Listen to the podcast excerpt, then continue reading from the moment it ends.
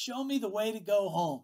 That is Uncle Luke. That, you know, the Gospel Luke's message. Here's the way to go home. Luke found the way to go home, and Luke is sharing with everybody the way to go home because that's what you do when you meet up with Jesus and when you meet up with Jesus' friends. Anyhow, in this next scene, Luke chapter 5, verse 1 to 11, BFF. That's right, best friends forever. Best friends have great stories. And best friends often start out with some silly moment that creates a huge bond. And best friends know when it's time to be serious with one another. BFF, best friends forever. It's God's idea. Luke chapter 5, verse 1 to 11. Come on in, let's check it out together.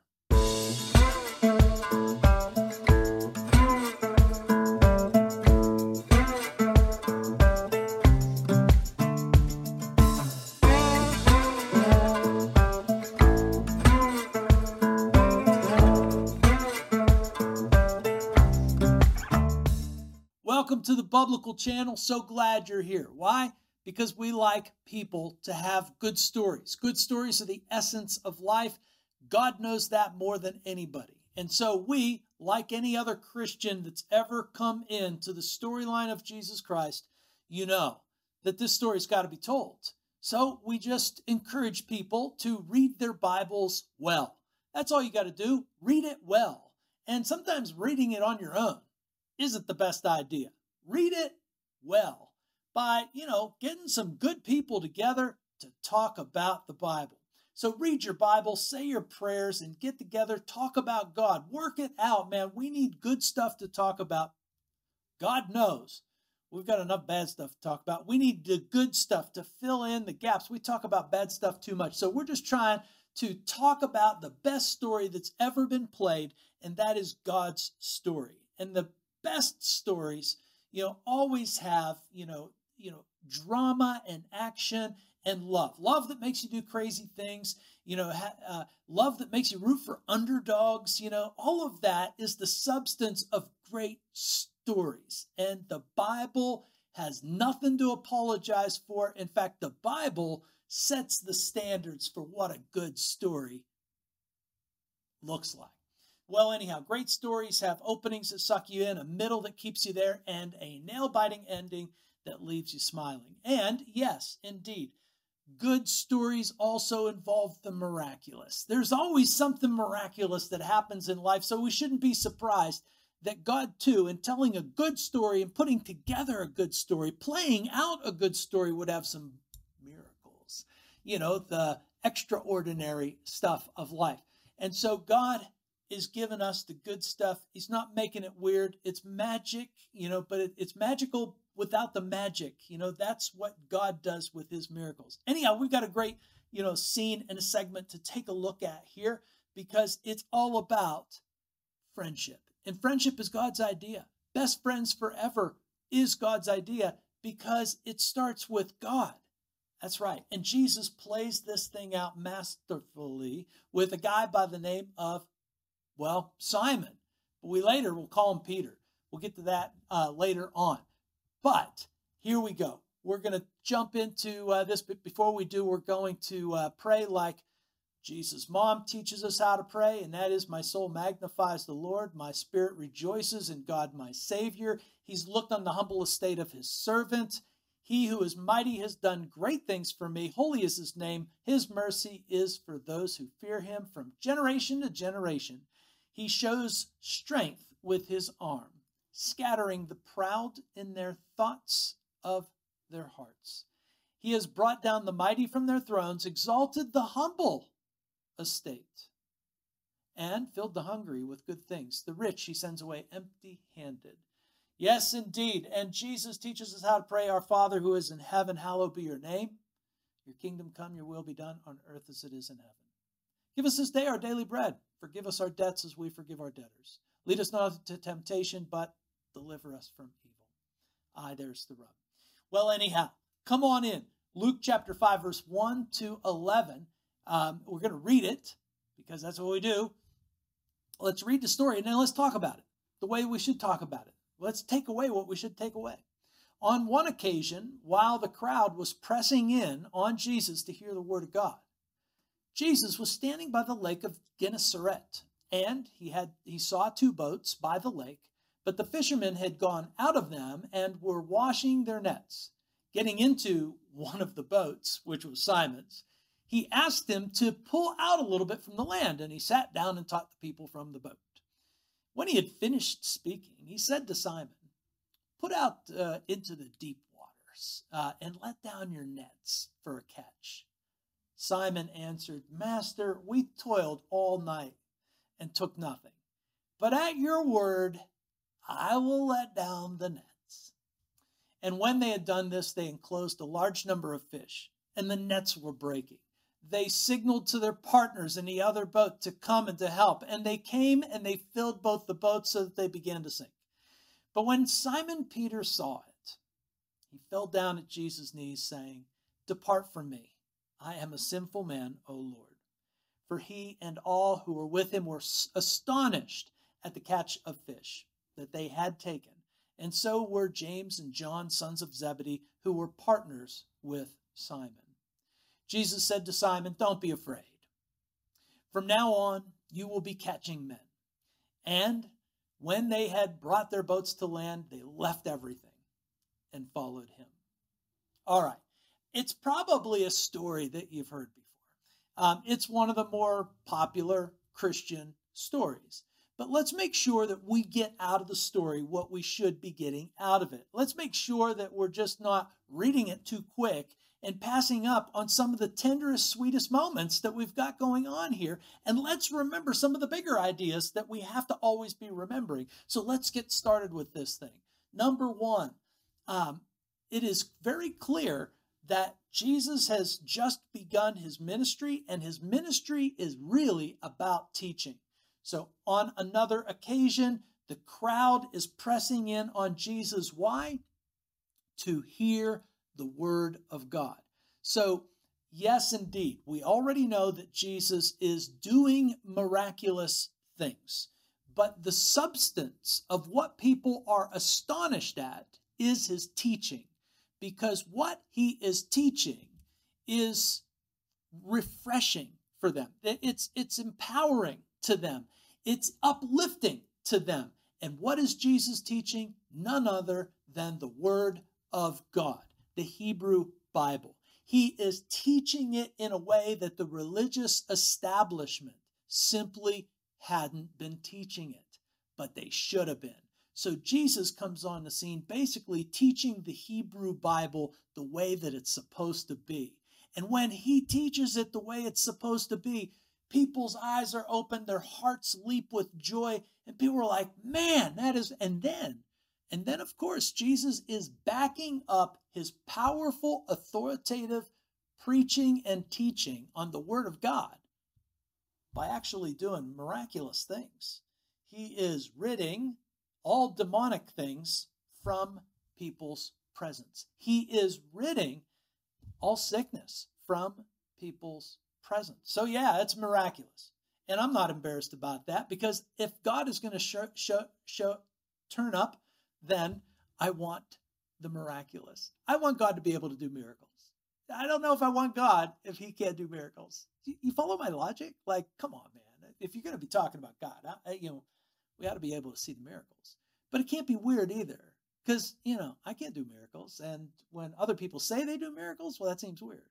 But it's not weird when God does miracles. And guess what? The miracles that Jesus does, that God does, throughout, no matter where you are in the Bible. They always back up the message, the Word of God, the preaching, and the teaching that is going on. Okay, so that is the opening scene. And we got to clarify that in our brain. Jesus' primary activity was teaching the Word of God. He spoke and people listened. And they listened because it was good stuff. That's what we do when we hear good stuff. Wow, what a concept. People actually listening to other people talking. I teach uh, uh, middle school. I'm telling you, I'm nervous. I'm afraid because uh, seems like asking people to listen, the young people to listen, it's almost an impossible task. I don't know. Maybe that's because their parents can't listen either. I suspect that's the problem. Not the kids, the parents, my age, my people. We can't listen. We got trouble ahead of us if we can't listen. Anyhow, Jesus has big audiences because they can listen. Note to us. What a concept. Anyhow, so the story. The story is easy to pass by and to take nothing away from it. The story where Jesus is standing by the lake. But here's the funny bit, and it is funny. He's standing by the lake and he sees two boats. And I think we can imply that he knows whose boats they are because he can probably see the fishermen that are washing up their nets. And he sees, ah, there's Simon. I know him. I healed his mother in law. And I want that guy to be in my fold. I want that guy. So I'm going to go to him. And, and don't let, you know, I mean, you got it. The details are right there in front of us, right, right there for us to see. He sees these two boats and he decides, he decides as the fishermen are washing up their nets outside of these boats, he decides to get in one and to use one. Now, that right off the bat, this is very playful, very funny stuff because a fisherman who has been fishing and has now come ashore is whoop butt tired. I mean, they're they're wrung out. They're they're spent. And a good fisherman always tidies up the boat and gets it ready for the next day. You don't tidy it up the next day, the next time you go out. You get it ready to go out the next day. Because hey man, you might hear, you know, of a good catch going on and you don't want to miss it. So anyhow, you're talking about guys, men, real men. And and these fishermen, these are real men. These are not sissy men. These are not the pansies of today. You know, I'm a pansy compared to these guys. Um, but anyhow, so these guys are, you know, getting their nets washed off and they're preparing the boat because they are done. They're spent. Their tongue is on the ground. They're panting. They've had enough. And Jesus, you know, let's just call a spade a spade. Jesus comes along. He's like, hey, I want to use your boat. They have got to be thinking in their minds, oh my God, which would be funny if they were thinking it, right? Oh my God, this guy's for real what a jerk. What a jerk, man. Can't he see we're cleaning up? We are spent. We're exhausted. But he does know these guys, and these guys know of him as well. We are already told that that that Jesus healed Peter's mother-in-law, Simon's mother-in-law. And and so he knows these guys. And and you know, and I think that they're probably all in all pretty impressed with Jesus, but they're not really impressed with Jesus. They're not so impressed with Jesus that they're just, you know, cheering Jesus on when he says at the end of a very long fishing trip and at the end of cleaning up the boats, "Hey, let me use your boat. Row me out a little bit." These guys have got to be like, oh, biting their tongues, you know, tongue in cheek. Okay, Jesus. Yeah, okay. We'll be the nice guys here, you know. I mean, you know, teach away, you know. And man, they're blue collar workers. They're not ready for a sit down Bible talk. Just, you know, this is the natural world that Jesus is in. So, anyhow, he does. He sits in the boat, and I, you know, there's Simon. Like, okay, yeah, well, you know, I, and I, I bet you Simon thinks he's a good teacher but he's exhausted. He's a human being. He's like, come on, brother. You know, so he wraps this thing up, and I'm, I'm sure Peter is thinking to himself, oh, good, good, good, good. You know, you can always tell the end of a talk, right? And when the end of the talk, people start getting like, okay, let's go. You know, my kids, you know, you know, in in, class in the classroom start packing up. You know, a minute, the, you know. So anyhow, you can always kind of tell when things are winding up. You know, and I expect Peter's like, oh, thank God, we can get out of here now. And just when you know he thinks that it's time to wrap this show up. Um, Jesus, you know, another good Bible talk, another good crowd, you know, but Peter wants to go home, get some supper, you know, and he's already, we know in the story, he hasn't caught nothing. So, so he's ready to go. And anyhow, that's when Jesus says, Hey, tell you what, why don't you row me out a little further? Let's row out and let's drop the nets. Oh my gosh, if you can't see the humor in that, that Jesus is just really messing with these guys. I mean, Jesus is literally messing with these guys. He knows they're they're ready to pack it up. He knows they're exhausted. He knows they're at their, you know, end of their trip and ready to just go home, put the feet up, you know, put them in some Epsom salts or, you know, all of that stuff. I mean, these guys are so ready. And if you know a blue collar worker, you know what they're like at the end of the shift or the day or whatever the case might be. You know, they are plumb whooped. Okay, so that's when Jesus says, "Push me out a little bit. Let's let's go fishing." And Peter's like, hmm, I, I bet he just wants to slap him. Really, I bet he wants to slap him. And he says, "Master, we toiled all night and took nothing."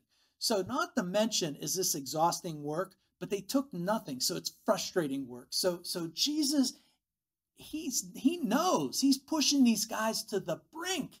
He said, and but you know, again, Peter with clenched teeth, I imagine, says, But at your word, I will let down the nets. Ay caramba, ay caramba. Well, anyhow, so of course we know the rest of the story. He drops down the nets, and then there's this, you know, miraculous catching of fish. So much fish that it practically sinks two boats. You know, is there some some uh, you know good storytelling there? Yeah, you bet. So these two, it ta- you know, the one boat that they went out on ain't enough to bring these fish home. It, they fill two boats up, you know, with with the fish that they, that are in these nets, and and of course, of course, the energy comes back with these guys, and as the energy comes back, and maybe the moment fades just a, a, a tiny amount, Peter, Peter has an astonishing revelation, and the astonishing revelation is, oh my God. You see, authority wins. I got news for you, ladies and gentlemen. Authority wins. When Jesus commands the fish of the sea to get into Peter's nets, Peter gets it. Do you? It's not a party trick. Jesus has just shown that not only does he have power over evil, and not only does he have power over sickness, but he actually has power over the fish of the sea. Peter gets it. Do you? Jesus is his Lord. Jesus is straight from God. Peter gets it, man. And Peter, you know, being raised a good, you know, boy in, in a Hebrew home, I'm sure, um, remembers, you know, Isaiah's, you know, words, you know, woe is me of unclean lips, you know, that kind of thing. And, and Peter says, Depart from me, Lord, I am a sinful man. He was absolutely astonished. So were James and, and John. They're absolutely astonished at what they just saw. But don't miss what they just saw and what they now get. Jesus commands the power of the earth. Jesus has dominion over creation. So the evil and the sickness, it's possible that people, you know, play that off. Peter, what he sees here, you can't play it off. You can't play this off. It's very clear. Jesus has authority and Jesus wins. And so Peter, knowing that he is in the presence of God, says one thing I am a sinful man.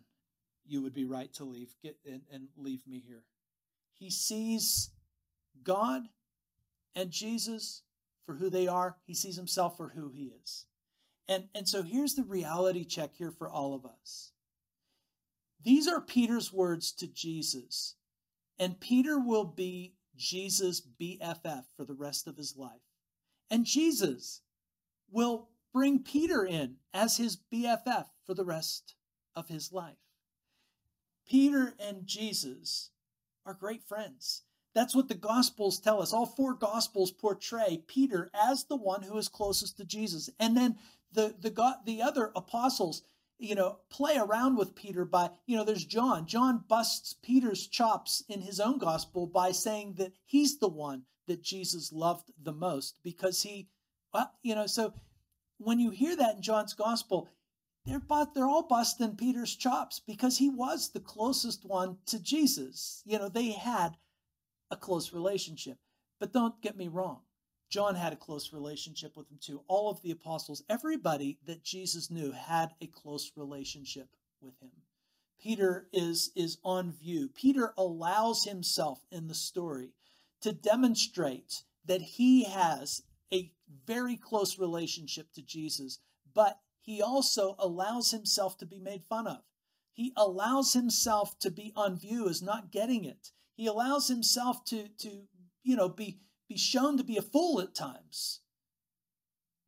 But make no mistake, the God who controls the fish of the sea has just made a BFF in Peter, and Peter has a BFF in God. And and just like good friends do, BFFs, you know, they have great fun stories. And I imagine this always being a funny story. I imagine Peter, you know, always talking about how frustrated he was that when he re- when Jesus asked him to move that boat out and then to go out further and go fishing for the night and then to, you know, to see what happened next. I imagine he told that story a thousand times, maybe 2,000 times, maybe 10,000 times. I don't know. But it's a great story.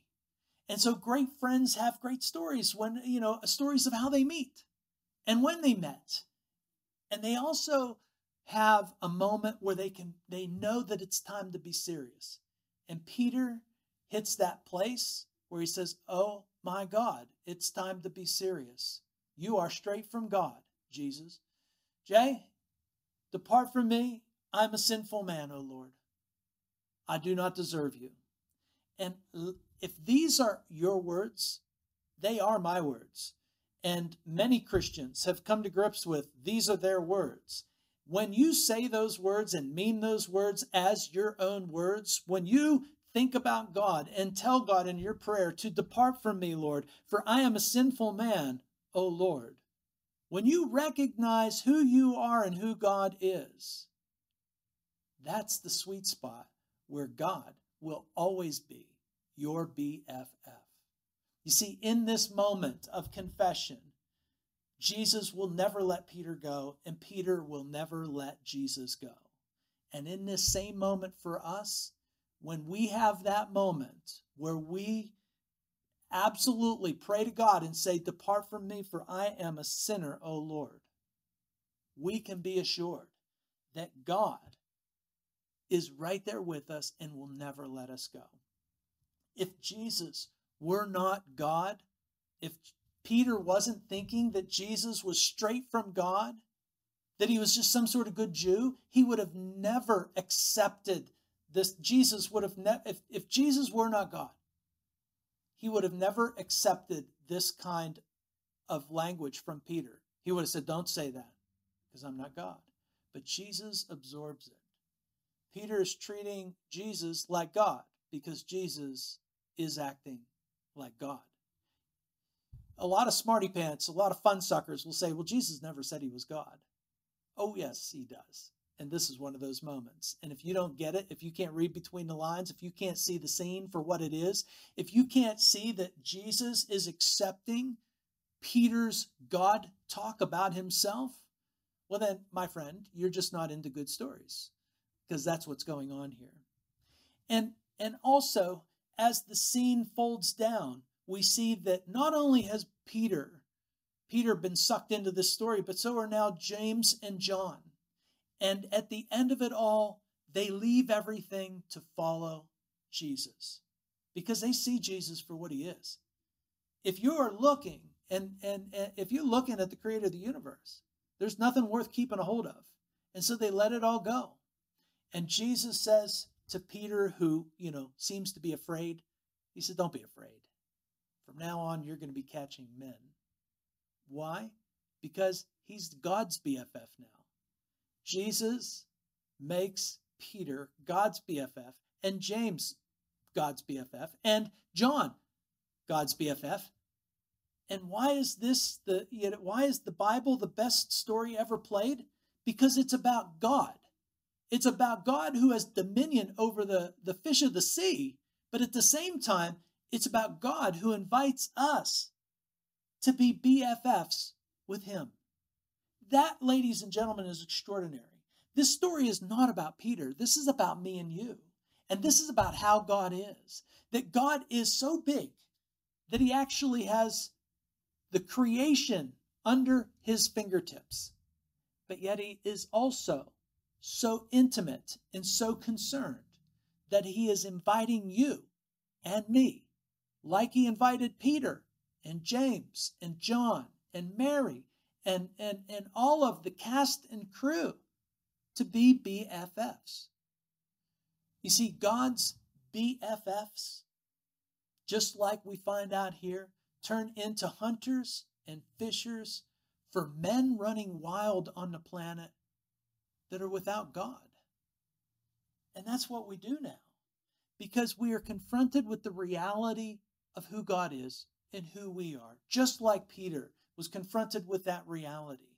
And we learn in that reality that God is infinitely large and in control, and that God is infinitely small and concerned about each and every one of us.